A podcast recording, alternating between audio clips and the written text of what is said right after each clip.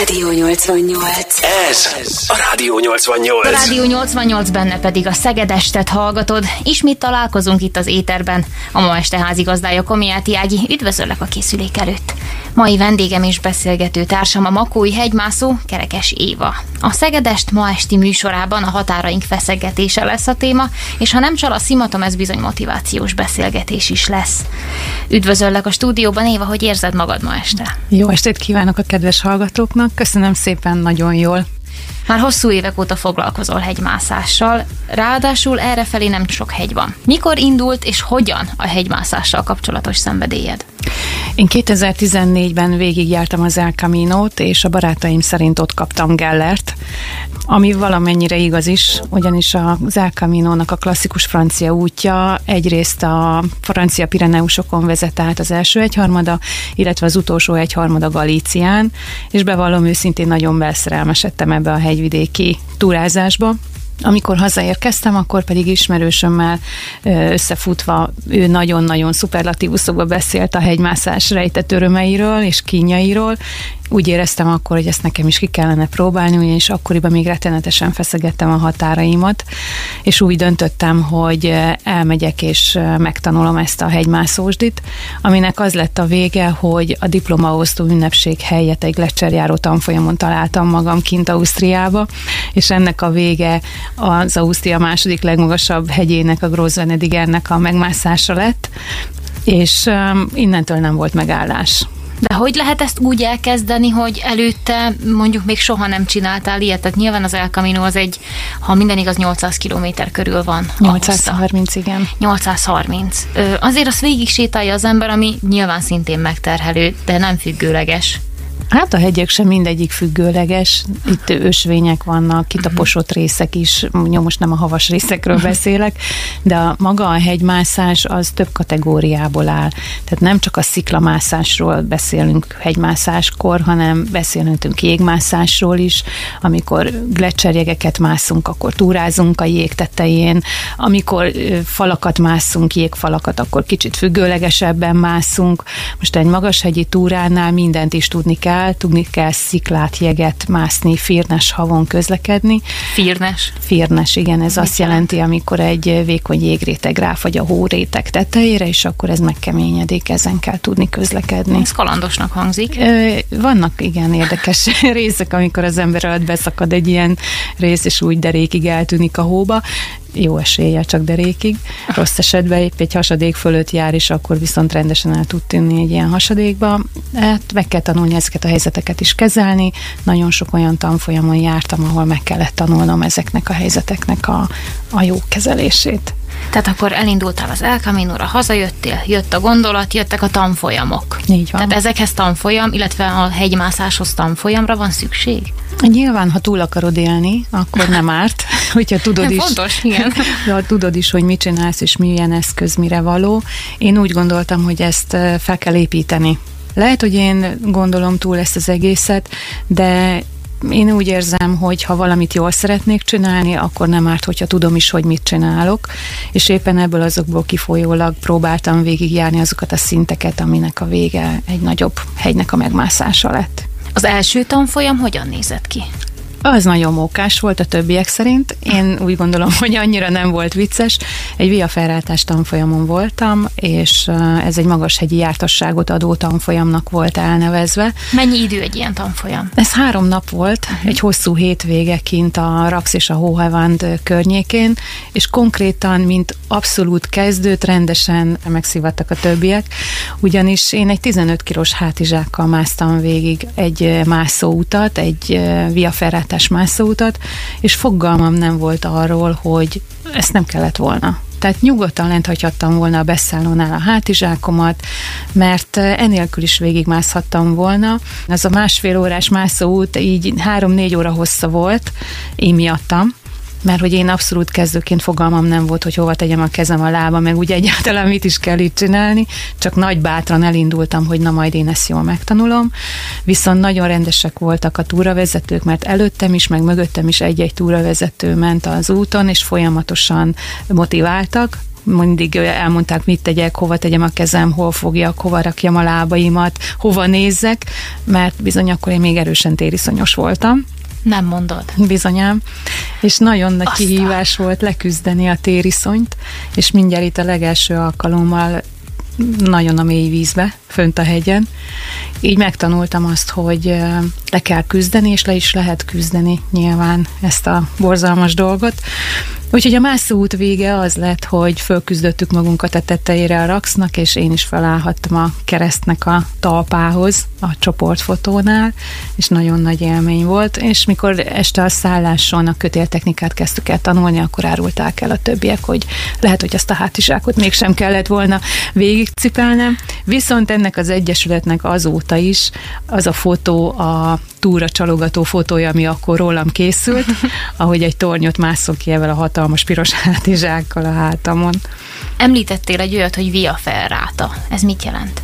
A Via Ferrata az egy vasalt út, ez egy ilyen nagyon-nagyon könnyű sziklamászó gyakorlat. Uh-huh. Nyilván vannak itt is könnyebb és nehezebb utak, ásbés utaknál beszélünk nagyon könnyű utakról, a CSD-s felráták már kicsit komolyabb nehézségűek, és az EF jelzéssel ellátottakra kezdők abszolút ne induljanak el, mert jó eséllyel nem fognak tudni végigmenni rajta.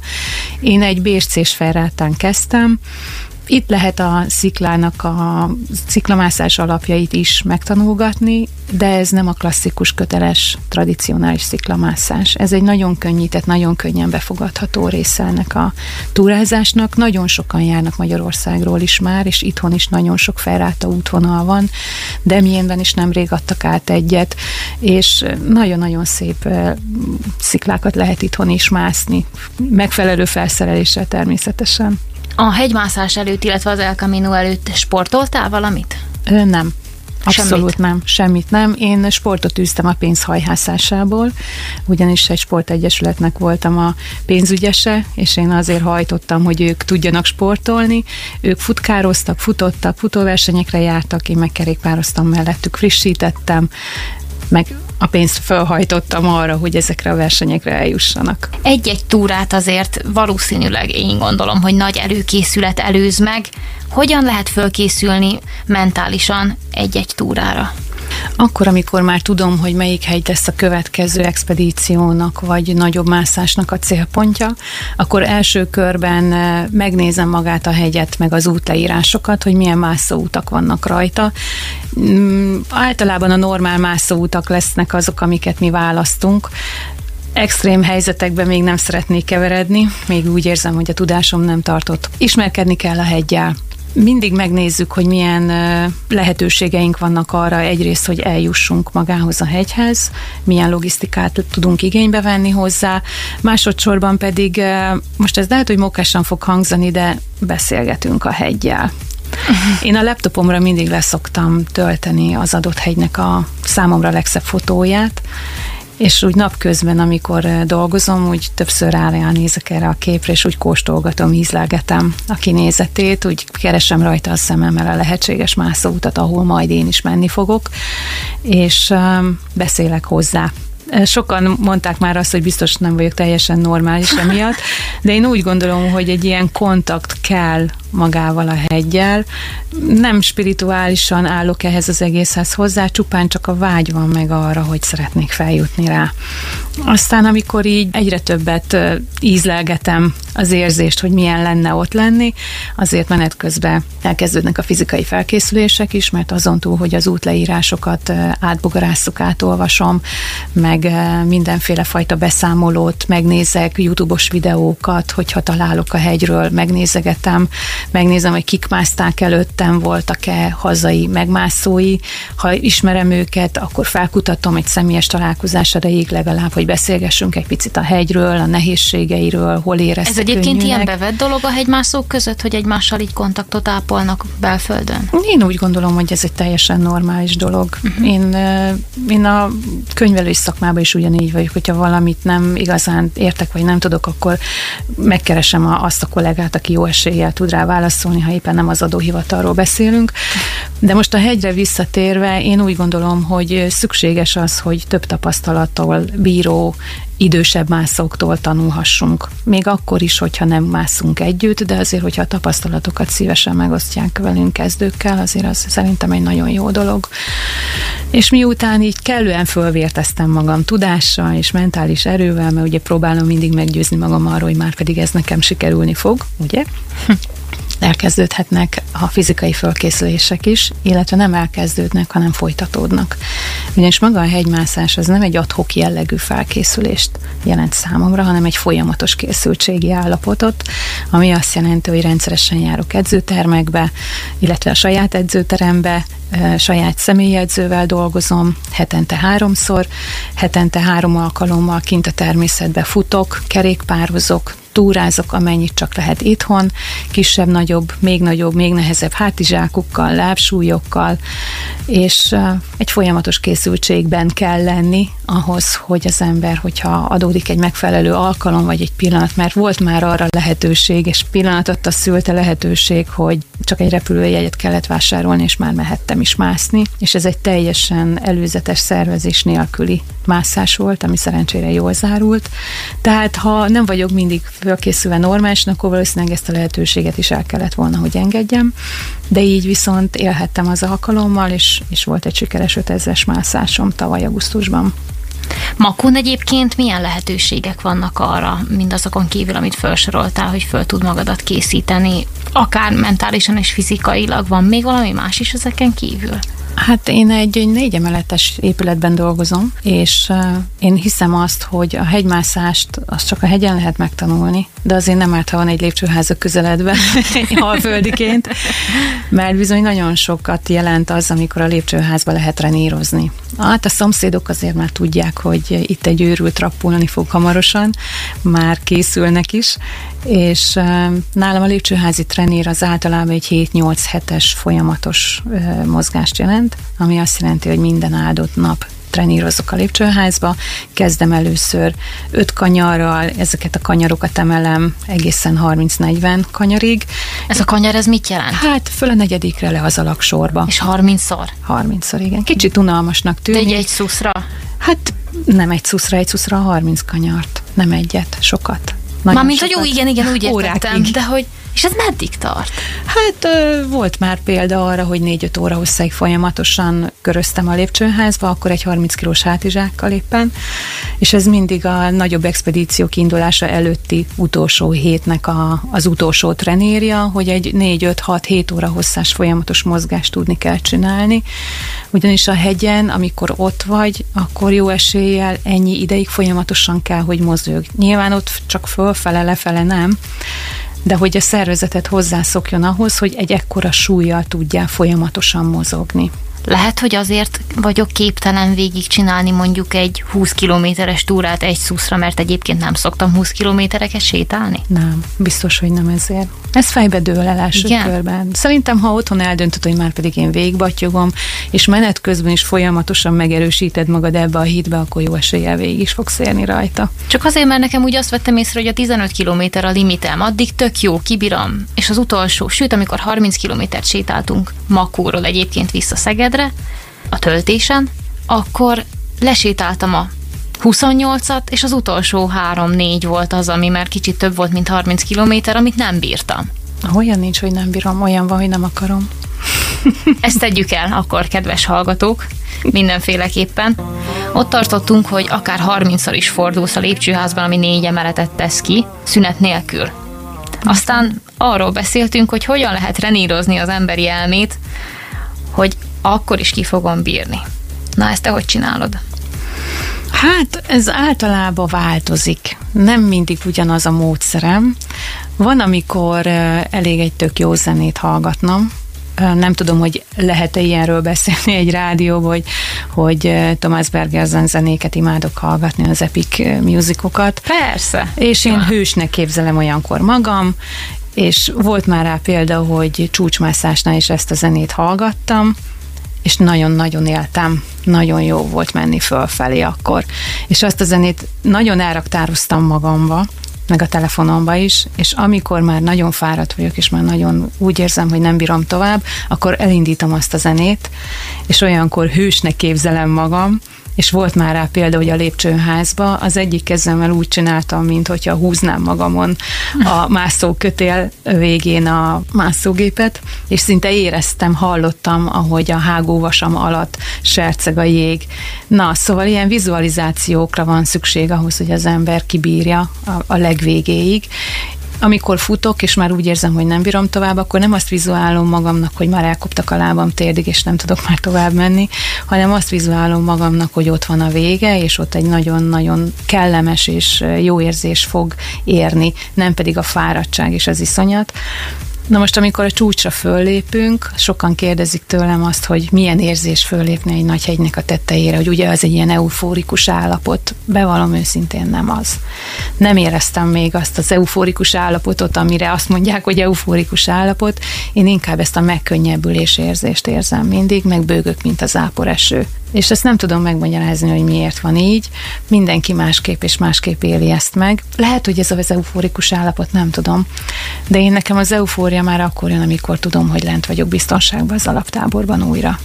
Mert ott még csak a félúton vagyunk. Tehát azzal, hogy én megmásztam egy hegyet, és fölértem a tetteire, onnan indul a legnehezebb rész az ereszkedés. Nehezebb ereszkedni? Sokkal mászni. nehezebb, sokkal. Miért? Mert addigra már baromira elfáradsz.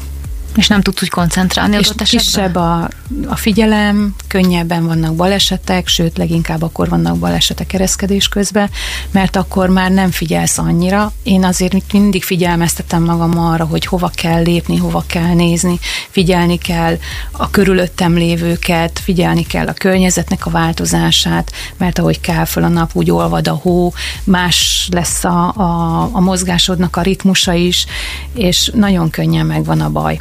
Tehát ott az egy nagyon-nagyon erős folyamatos figyelem az ereszkedés, és az eufória nekem mindig akkor van, amikor leérünk, elveszem a kis telefonomat, elkezdem simogatni, és nézem a csúcson készült fotókat, hogy úristen, megcsináltuk, képesek voltunk rá. Itt az Alföldön nőttél fel. Milyen érzés egy teljesen más jellegű vidéknek? Lehet, hogy nagyon magasztosan vagy pátoszosan fog most ez hangzani, de, de az ura lenni egy pillanatra nem érzem uszurának magam. Nem érzed? Egy pillanatig se. Én inkább vendégként érzem magam egy ilyen Jaj, helyen. szép. Uh-huh. És uh, szeretném minden pillanatát megélni ezeknek a helyeknek, és én nagyon-nagyon figyelek dolgokra ilyenkor. Rengeteg fotót készítek, iszonyat mennyiségű videóval térek haza, és annyira szeretném megosztani a mindenkivel ezt a rengeteg élményt, hogy hihetetlen, de hát korlátoltak a lehetőségeim.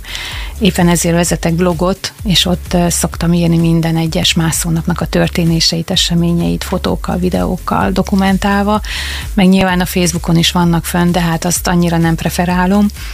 Viszont az, hogy én vendégeskedhetek egy ilyen helyen, az szerintem maga a csoda. Melyik volt a legmagasabb csúcs eddig? Eddig a világ nyolcadik legmagasabb csúcsa volt, ahová eljuthattam, ez a 8163 méteres Manaszlú, és most lesz az évfordulója hamarosan, szeptember 30-án, hogy négy éve kitűzhettük Magyarország zászlóját első magyar nőként Herceg Angelikával közösen. És az milyen érzés volt? Hú, fantasztikus isteni jó érzés volt, kemény dió volt, nagyon maga a hegy, de nagyon sokat tanultunk belőle, és nagyon sokat készültünk is rá annak idején.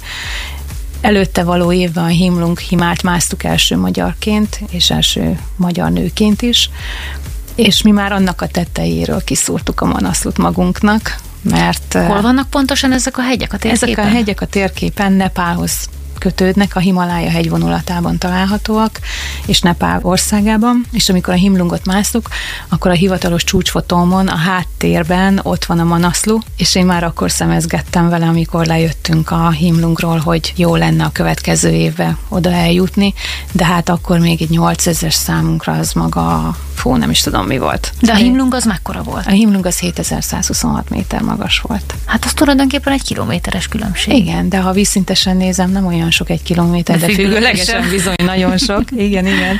Sőt, az oxigénhiány is jelentősebb egy ekkora távolságon. És emlékszek rá, hogy amikor hazajöttünk, akkor az expedíció után már mind a ketten tudtuk, hogy a következő évben a Manaszlóra fogunk menni, csak a család nem. Úgyhogy elég kemény dió volt ezt úgy közölni karácsonyi ebédnél a családdal, hogy hát mit szóltok hozzá, hogy jövőre egy 8000-es expedícióra szeretnék elmenni. Nem mindenki örült ennek felhőtlenül, de ez nem akadályozott meg abban, hogy ne készüljünk föl rá kellően.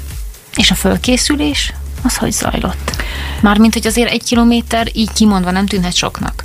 De ahogy mondtad is, ott azért jelentősen ö, különböznek a körülmények a maradék egy kilométeren. Bizony. Hogyan kellett erre készülni? Erre nem tudsz felkészülni igazából, hogy ott milyen oxigénhiány lesz, mert, mert nem tudod. Tehát az csak híradásokból, tapasztalatokból, mások elbeszéléseiből lehet tudni. Én egy romániai hegymászóval beszéltem erről, aki azt javasolta, hogy tanuljunk meg jeget is mászni, mire oda eljutunk, mert bizony vannak ennek a hegynek olyan szakaszai, ahol tudni kell jeget mászni. Jégmászás. Itt vagyunk, még mindig az Alföldön, még mindig makói vagy. Hogyan lehet évközben megtanulni jeget mászni? Hát nem nyáron, nyilván. nyáron nem sok lehetőség adódik arra, hogy jeget másszon az ember. Mi akkor, amikor készültünk a Manaszlóra, január végén, február elején Dél-Tirolba mentünk el egy nagyon-nagyon profi jégmászó oktatóhoz, aki alaposan megizzasztott mindkettőnket Herceg Angelikádval együtt, úgy érzem, hogy kellően fölkészített minket arra, hogy milyen körülmények várhatóak majd a Manaszlun. Szerencsénk volt, mert végül is nem kellett olyan jegeket mászni, amiket tanultunk mászni, annál sokkal könnyebbek és sokkal rövidebbek voltak. Viszont a tudás az, az jó, hogy van, mert bármi adódhat a hegyen, ha más nem, legalább a mentésben tudjunk segíteni. Szerencsére nem került erre sor, de így, hogy kellő tudással felvértezve vágtunk neki, így úgy gondolom, hogy picit nagyobb önbizalmunk is volt a hegyem, mint esetleg egy tapasztalat nélküli nekiugrásnál, és szerintem ez sokat segített ott nagyon jó volt. Én végig élveztem egyébként a jégesés részét a Manaszlunak, ami hasonlít egy picikét az Everestnek a jégesés részére. Nem tudom, láttad-e a filmet az Everestről. Hasonlóak a körülmények, de nem annyira gyorsan mozog a gletszer, hanem inkább kinézetre hasonló. szép jégtornyokkal, leszakadásokkal, hasadékokkal. Jó, tudom, picit ijesztőnek hangzik, de ez is, ez is gyönyörű tud lenni ugye maga nemébe. Milyen meghökkentő sztorikat hoztál haza? Ó, oh, hát rengeteget, iszonyat mennyiséget. Még akkor, amikor legelőször voltam magas hegyem, 2015-ben. A Mont Blanc mászásnál volt az első olyan. Na most akkor várjál, tehát 2014-ben eldöntötted, hogy te hegyet fogsz mászni, és akkor 2015-ben Mont Blanc? Igen. Ah, aha, igen.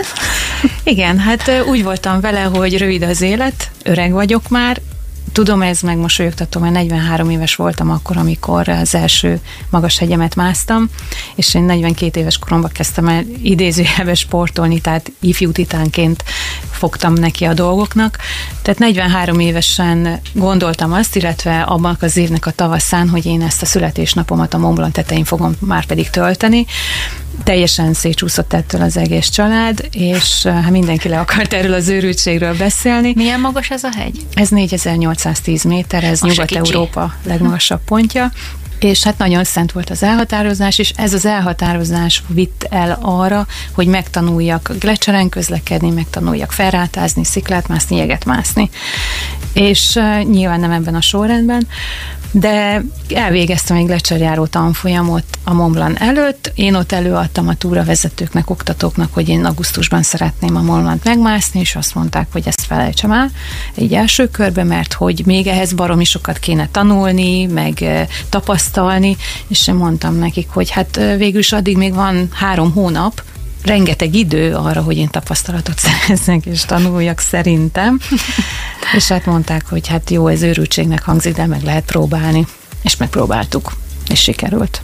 Úgyhogy én abban az évben, 2015-ben, augusztus 20-án a Montblanc tetején ünnepeltem a 43. születésnapomat. És majdnem a halálom napját is másnap, ugyanis amikor ereszkedtünk le, és ugye itt jön a megkentő történet, az ereszkedés közben egy francia guide a Gutyi falon kirúgott egy követ, és elfelejtett szólni, és az a kő a fejemtől 20 centire repült el, ez körülbelül egy mázsás kőről beszélünk, és egyébként is az a rész, ami visz föl a Mont Blancra, a normál mászóútnál van egy Grand Couloir nevű rész, ahol folyamatosan esnek és potyognak le a kövek. Hát akkoriban is elég veszélyes volt, de ma már rettenetesen veszélyes arra közlekedni. És aztán ez a pillanat utána, hogy elsüvített a fejed mellett a mázsáskő, utána hogyan tudtad magad annyira összekapni, hogy jó, akkor visszatérünk a célhoz? Vagy ez, ez megijeszti az embert ilyenkor, gondolom csak? Hát először frászt kaptam persze nyilván, hmm. már csak az is, mert nem tudtam, hogy mi történik körülöttem, mert ugye megtanultam azt, hogyha a kő zuhanás van, vagy bármi ilyesmi, akkor lapulni kell azonnal a falhoz, rátapadni, amennyire csak lehet, hogy a legkisebb felületed lógjon ki a falból. És hát ugye elpattant a fejem fölött a kőszerencsém volt, nem engem vert agyon, meg nem vitte el a zsákomat, vállamat, és az, akivel voltam akkor, egy kötéllel voltunk összekötve partiba, is meglazította a kötelet, hogy lehetőleg ne a kifeszített kötélt érje el a kő, mert akkor mind a ketten lezuhanunk. Hát nem igazán árult el akkor, hogy mi történt. Én meg nem láttam, mert be volt csukva a szemem. És amikor leértünk a fal aljába, akkor közölte velem, hogy egyébként boldog szülinapot még egyszer.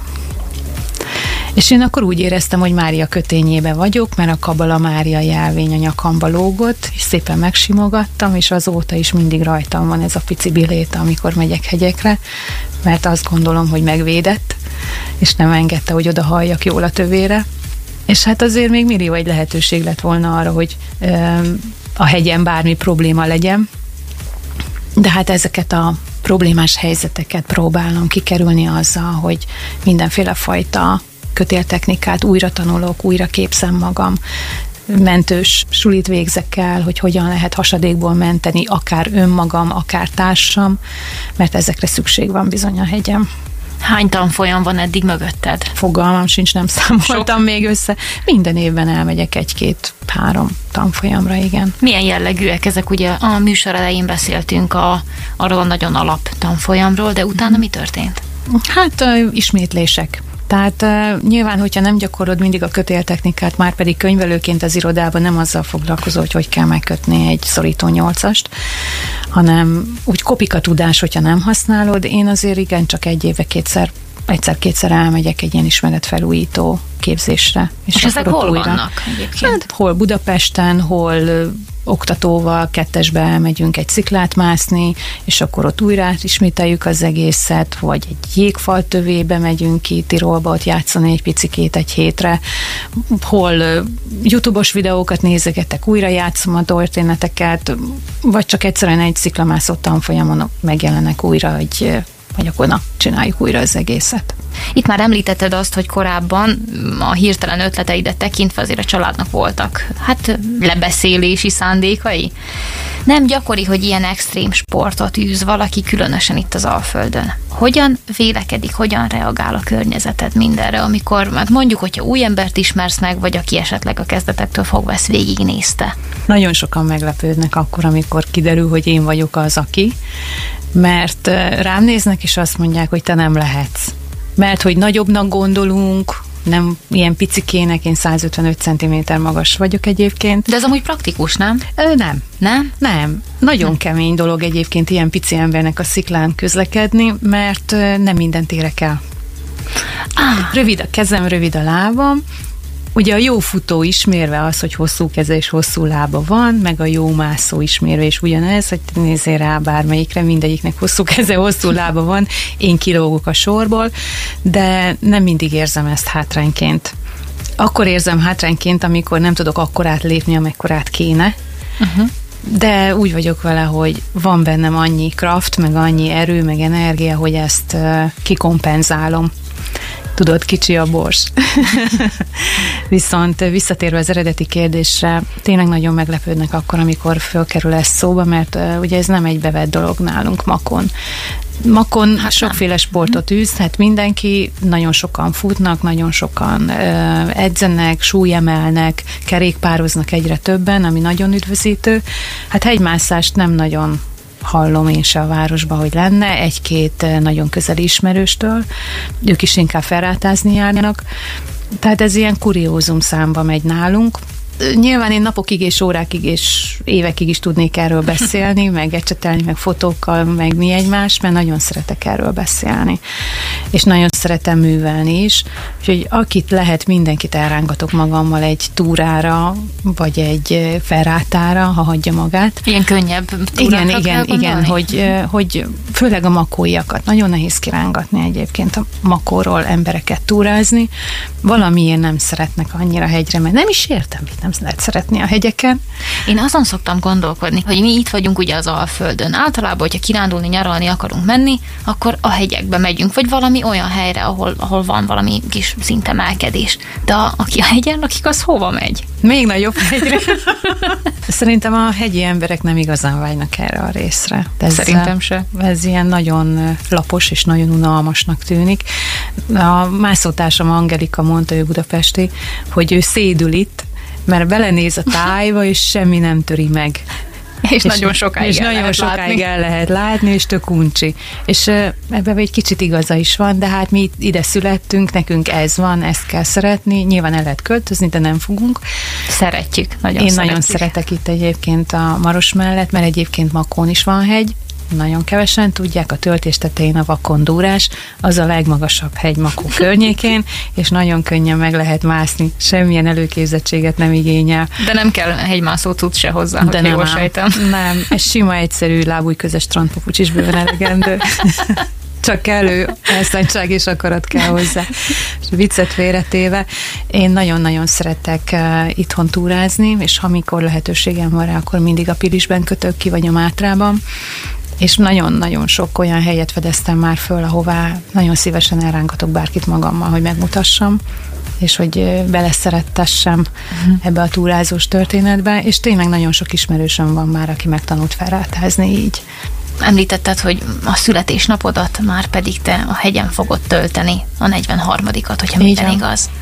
Na engem az ottani reakciók is az azóta, amikor egy ilyen látszólag eszement ötlettel jössz elő, hogy már pedig megmászod a 8000 a 7000 a stb. hegyeket. Mit szólnak ehhez otthon? Hát az első reakció abban az évben az az volt, hogy nem vagy normális. De ezt így? Ezt így, az anyukám így konkrétan oda szúrta, hogy kislányom nem vagy teljesen normális, mit keresnél te ott.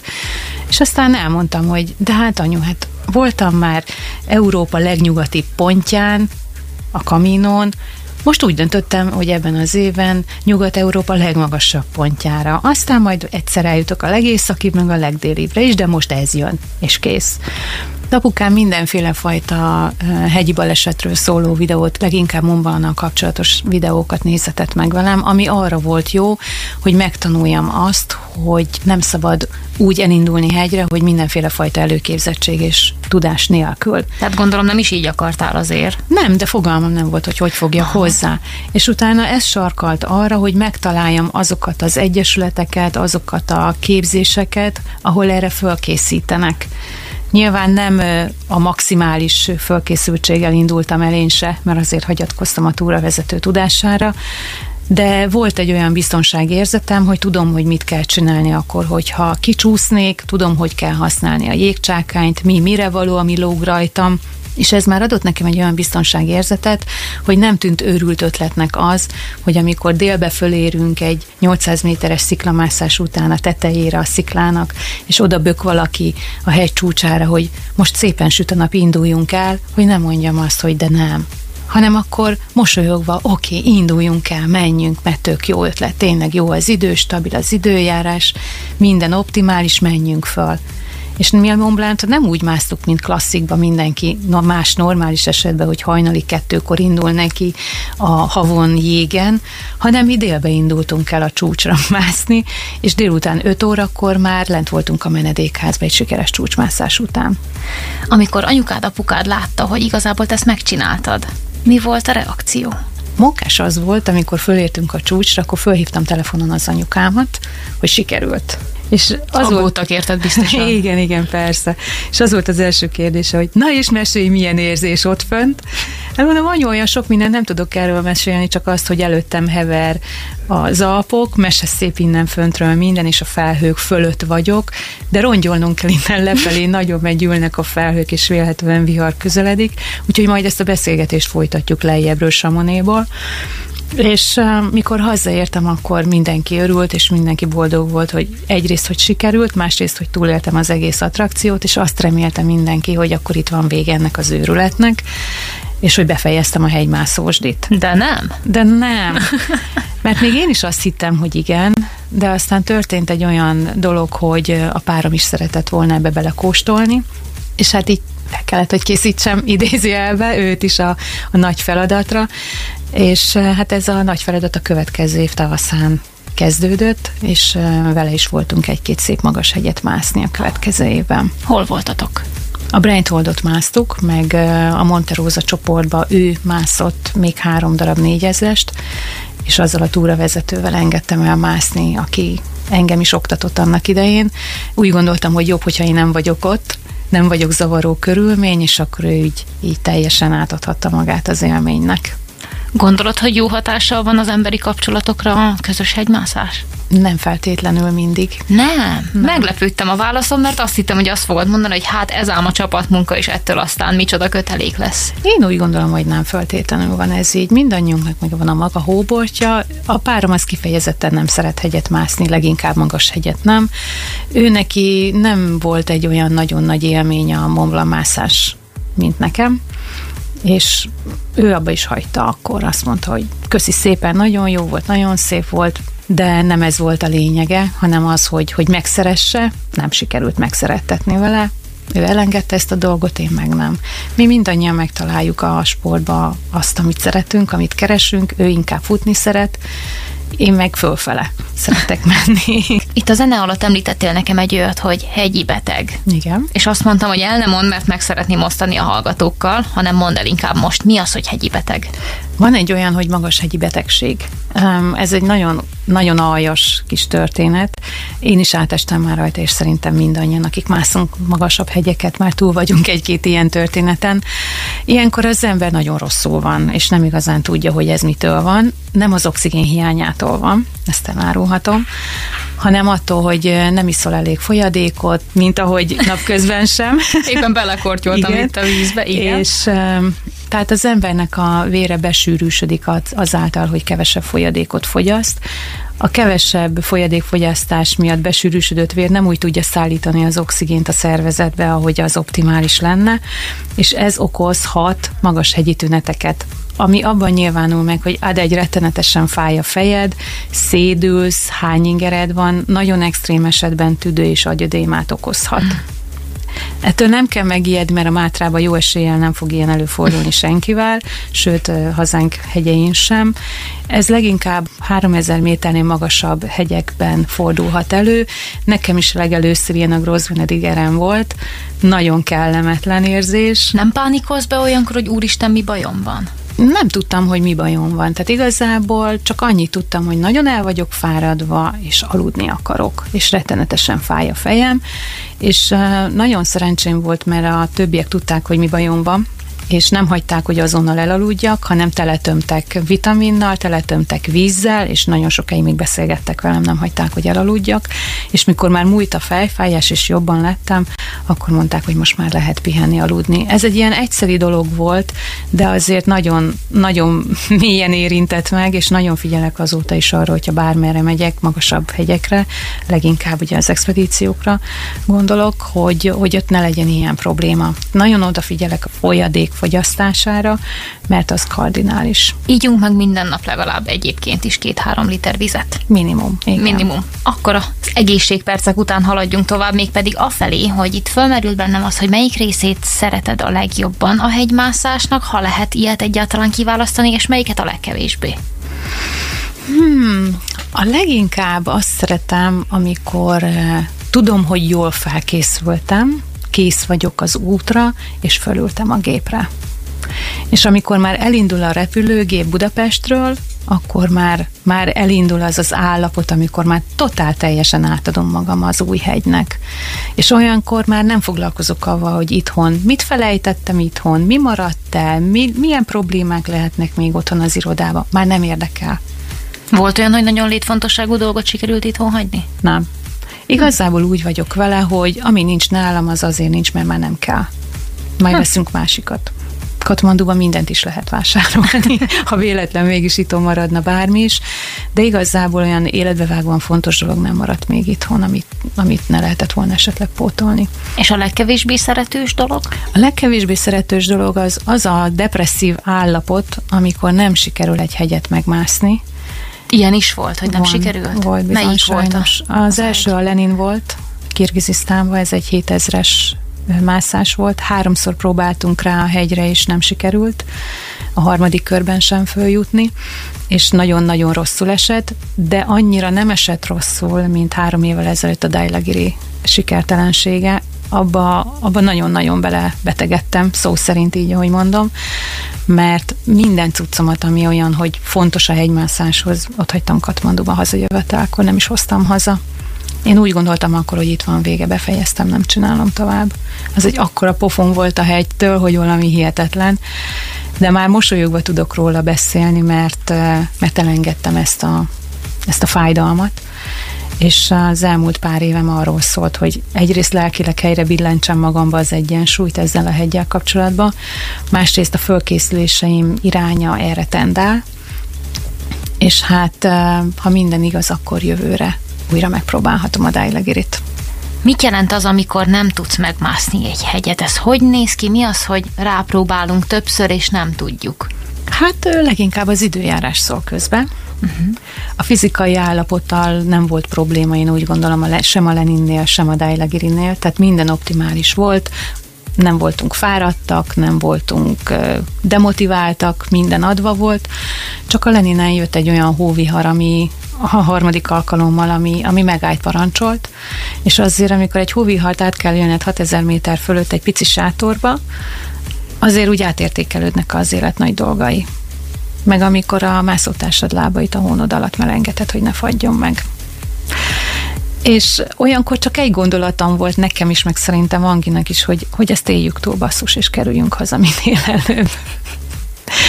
Másnap azért, mikor elvonult a vihar, rákérdeztünk, hogy meg lehetne próbálni, de az időjárás előrejelzés a következő 14 órán belüli hóvihart írta, és úgy gondoltuk, hogy nem biztos, hogy mi 14 órán belül ezt úgy meg tudjuk járni, hogy oda-vissza is egy leérkezés biztonságosan, és így ezért el kellett, hogy engedjük.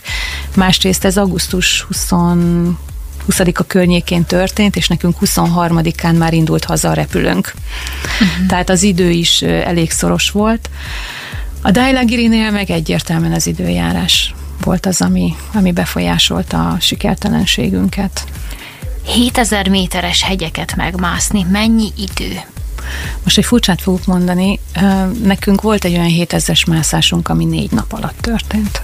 Megérkeztünk az alaptáborba, a következő, ami a hegy lábánál Ami a hegy lábánál van 4100-200 méter környékén. Egy napot pihentünk, illetve ott sétálgattunk a környéken, a következő nap fölmentünk az egyes táborba, azután a kettes táborba, a következő napon a csúcsra, és leérkeztünk a kettes táborba, azután az egyesből pedig az alaptáborba, és végig lebontottuk a táborláncot. Most egy 7000-es hegyre lehet így is felmenni. És lehet úgy is felmenni, hogy három hétig szambázol a hegy oldalába, mert hogy egy, az a, a klasszikusan akklimatizációs köröknek hívjuk azt, amikor a szervezetünket hozzászoktatjuk a magassághoz és az oxigén hiányához.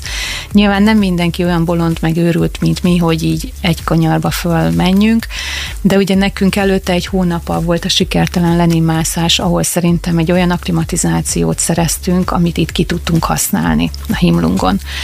Amúgy klasszikusan minimum két akklimatizációs kört szoktunk tenni egy hegyen, ahhoz, hogy a szervezetünk kellőképpen hozzászokjon ez a magassághoz és oxigénhiányhoz, és a, vagy a második, vagy a harmadik kör az, ami a csúcsmászó kör. Az akklimatizációs kör az pontosan miben merül ki? Abban merül ki, illetve az úgy történik, hogy az alaptáborból először fölmegyünk az egyes táborba, általában 4000 méterről 5400-5500 méter környékére, ott megalszunk egy éjszakát, utána még följebb megyünk 6000 méter fölé, de még nem 7000-re, ott is alszunk egyet, és utána vissza lemegyünk az alaptáborba pihenni, aludni. Pár nap után újra kezdjük az egészet, és mindig egy picit följebb, följebb tornázzuk magunkat. A Manaszlun például egy aklimatizációs körünk volt, és a második körből mentünk csúcsmászó körre ami azt jelenti, hogy egy nap mentünk fel az egyesbe, utána a kettes táborba, utána a hármas táborba, utána a négyes tábor érintésével volt egy csúcsmászás, visszaereszkedés a hármas táborba, és utána pedig szépen le egészen az alaptáborig a következő napon. Aztán csomagolás és indulás haza. Hogyan kell elképzelni a táborokat, mondjuk az alaptábortól kezdve folyamatosan, mert nyilván az ember fejében van egy gondolat egy táborról, de gondolom ez azért nem olyan, mint amikor leverjük a kertbe a sátrat, és akkor ott boldogan sütögetünk. Mi a különbség? Az, hogy nem sütögetünk boldogan, viszont a hóba verjük le a sátrat, és gázfőzővel főzögetjük boldogan a kis vacsoránkat. A hóból kell olvasztani vizet, amit megtanultunk a Leninen, hogy hogy kell olvasztani, mert ottan teljesen magunkra voltunk utalva ez ügyben is, és megfőzzük a kis kajánkat, megvacsorázunk, lefekszünk, alszunk, pihenünk, én fotózgatok, jól beöltözve mindezt természetesen, és aztán a következő nap összecsomagolunk, és az összes cuccot, ami rajtunk volt, becsomagoljuk, összeszedjük, és följebb megyünk még egy picikét, és ott kezdjük az egészet előről. Ezek ilyen kijelölt helyek egyébként? Hát mivel mi szervezetexpedíciókkal járunk, ezért igen. Tehát mi nem úgy voltunk még eddig soha, hogy maximálisan önállóan és, és új utat nyitva, mert még elején képtelen lennék, meg szerintem nem is leszek soha képes. És az veszélyes, nem igaz? De, ez is az, de az sokkal veszélyesebb, mm. én úgy gondolom, de rengeteg nagyon jó mászó van a világon, akik, akik olyan, olyan dolgokra képesek, hogy úristen, fantasztikus, én imádom olvasni ezeket a híreket, meg úgy próbálom beleélni magam, de nyilván sose fogom megtudni, hogy milyen az bivakolni egy szikla oldalon, a, alattad meg a több ezer méter semmi. Bivakolni? Igen, bivakolni. A bivakolás az egy ilyen nagyon visszafogott sátorozás, ami nem a havon történik, hanem egy szikla oldalán, és úgy lóksz a semmibe. Ugye itt beszéltünk itt a zene alatt arról, hogy a bivakolást az, azt érdemes egy kicsit pontosítani. Így van, tehát bivakolni nem csak egy csupasz sziklafalán lehet, hogy lógni úgy lefelé rajta, hanem bárki tud bivakolni bárhol tulajdonképpen, mert hogyha én nem viszek egy sátrat magammal, de viszek egy vékony hálózsákot, akkor az már bivakolás, hogyha az erdőbe kint alszok így. Milyen papírügyeket, technikai jellegű dolgokat kell elintézni, amikor távoli országokba mész hegyet mászni, gondolok itt akár különböző oltásokra, mennyire nehéz ezeket megszerezni, és ennek mi a módja? Én amikor Nepálba elkezdtem járni, akkor első körbe utána olvastam, hogy milyen kötelező védőoltásokat kellene fölvenni. Hál' Istennek nincs kötelező védőoltás, csupán ajánlás. Na most én az ajánlott összes védőoltást felvettem, amit csak lehetett, mert eh, úgy gondolom, hogy jó egészségesen hazaérkezni is, nem csak elindulni. És um, miután ezen túl voltam, az első nepáli utamat azt egy magyar szervezéssel voltam kint, egy magyar utazási irodával, de akkor még nem hegymászás céljából, csupán Everest trekkingre mentem, amiből aztán lett egy kalapatármászás is, de igazából, ha az ember a papírmunkát akarja intézni, akkor két lehetősége van, vagy önállóan csinál mindent, és kézbe veszi az ügyeit, vagy pedig megbíz egy jó eséllyel helyi utazási irodát, egy expedíciót szervező céget, hogy intézzen el mindent helyette kint. Én az utóbbit preferálom, mert az a nepáli cég, akivel mi eddig kint voltunk, mindent is elintézett. Tehát a kinti logisztikától kezdve a mászóengedélyek beszerzésén át, a természetvédelmi területre való bejutásunkat, mindent elintéztek, és azért ez nagy könnyebbség volt, hogy tudtam, hogy úgy érkezek oda, hogy már várnak, a szállodába, ahol laktunk, és nekünk csak annyi volt a dolgunk, hogy A-ból B-be eljussunk, és utána pedig trappoljunk gőzerővel fölfelé a hegyoldalba, hogy eljussunk az alaptáborba. Mert mi az alaptáborba nem helikopterrel érkezünk, hanem elsétálunk odáig. Azért Nepál infrastruktúrája eléggé elmaradott sok országhoz képest, és nem nagyon van autós közlekedés, meg dzsipes közlekedés. Egy idő után elfogynak az utak, és onnantól már csak gyalog lehet közlekedni, és általában ez egy, egy 7-10 napos gyaloglást jelent ez alaptáborig, teljes harcidízbe. És akkor ott közben is megálltok aludni egyet? Persze, igen, igen, vannak vendégházak, vannak fogadók, ahol megszállunk, és amikor már az is elfogyott, akkor pedig sátrazunk. A bepakolás hogy működik nálad? Most már van egy szép hosszú listám, hogy mit érdemes vinni magammal. A legelső alkalommal szerintem a félházat elcipeltem teljesen fölöslegesen. Azóta már tudom, hogy ennél jóval kevesebb holmival kell beérni egy hegyem, és hát próbálok beleférni 40 kiló tömegbe, amiben én nem vagyok benne, csak a holmim. És hát a 40 kilóból a legtöbb dolog inkább a technikai felszerelés adja, a hágóvasak, a karabinerek, a pehelyruhák, a vastagabb holmik, a vitaminok, a gyógyszerek, ezek általában ilyen 6 kiló körüli súlyjal bírnak, és hát ugye azok a felszerelések még, amire esetleg szükség lehet. Mik ezek? És hogyan néz ki egy túra cucc, amikor már fölvetted? Hát a, viccesen nézünk ki a repülőgépre, amikor felszállunk, mert én pehely ruhába és a nagy mászó cipőbe, mert hogy ami a legnehezebb, azt én inkább fölveszem magamra, és úgy ülök fel a repülőgépre, és már volt rá példa, hogy a 40 fokban a legvastagabb, legnagyobb mászó bakancsba trapoltam végig a Ferihegyi repülőtérén, senki nem nézett hülyének, hogy ez a pici nő mit akar ebbe a térdigérő hatalmas cipellőbe de praktikusan így szoktunk felöltözni a gépre. Nyilván a gépen már leszedjük magunkra ezeket a kacatokat, és kézipodgyászba utaznak tovább, de hogy minden más is beleférjen a a nagy csomagba. Jellemzően ruházat, megmondom, az, ami, ami nagyon-nagyon nehéz, azok a karabinerek, meg ezek a mászóeszközök, amiket vinni kell magunkkal. Hogyan lehet kiválasztani a legjobb túracipőt, mert én ezzel mindig szenvedek? A legjobb túracipőnek az a főismérve, hogy kényelmes és trapabíró, és hogyha hosszabb túrát tervezel, akkor annyival legyen nagyobb, mint a lábad, hogy a sarkad és a cipő sarka közé beférjen az ujjad elfordítva. Ez a praktika. Hát, ha valaki ezt ezelőtt egy néhány évvel megosztja velem, ezt a praktikát, akkor talán nem megkérdőjelezhetően lábnak nevezhető dologgal térek haza a túráimról. Tehát akkor új a sarok és a cipő közé. Így van. Így a legjobb. Elfordítva. Ja, hogy úgy, aha, értem, tehát elfordít, a szélesebb része legyen. Így van, hogy szélesebb, uh-huh. illetve én a Camino óta vallom azt, hogy tűcérna betadin mindig legyen nálad, ugyanis a keletkező vízhújagokat így lehet a legkönnyebben leápolni, hogy átszúrod egy tűvel, áthúzol rajta egy betadinos cérnát, és azt a cérnát benne hagyod a hólyagban. Hogy, hogy ne süljön rá, hogy szokták mondani? Jól, jól ismerem ezt? Jól, igen, Aha. hogy kilógjon a cérna a hólyagból, mert az szépen kivezeti a nedvességet, és hamarabb be fog gyógyulni a seb a lábadon. Raktapaszt érdemes még vinni? Igen, hólyagtapasznak hívják, és az még, még azelőtt illik fölragasztani, mielőtt hólyag Mikor érzed, hogy már dörzsöli a cipő a lábadat, akkor már föl kell ragasztani, nem kell megvárni, hogy kihólyagosodjon, és ez egy olyan bőrrétegszerűt von rá a keletkező sebnek a tetejére, ami után nem fog tovább dörzsölni, és nem fog hólyag lenni rajta. És ezt egyébként bármelyik gyógyszertárban mondjuk, vagy, vagy akár milyen drogériában lehet kapni? Igen, igen. És ez a neve egy hólyag tapasz. Igen. Hát nekem ez az este a megvilágosodások sorozata egyébként. Jó, én már itt azért szellőztetném az utolsó blokknak a témáját, hiszen egy korábbi, egy jóval korábbi beszélgetésünk folyamán meséltél egyszer egy olyat, hogy amikor egy lavina következtében majdnem ott hagytad a fogad, hogyha lehet ezt mondani. Egy nagyon röviden bevezetjük a hallgatókat ebbe, és aztán a zene után folytatjuk. Akkor nagyon nagy szerencsém volt, mert a, a lavina utána érkezett nem előttem, és nem akkor, amikor én éppen ott voltam. Nem volt mindenki ilyen szerencsés, mint én akkor. Viszont a, a lavinákról érdemesebb egy picikét többet beszélni, mert ez egy nagyon aljas kis dolog a hegynek, a lavina.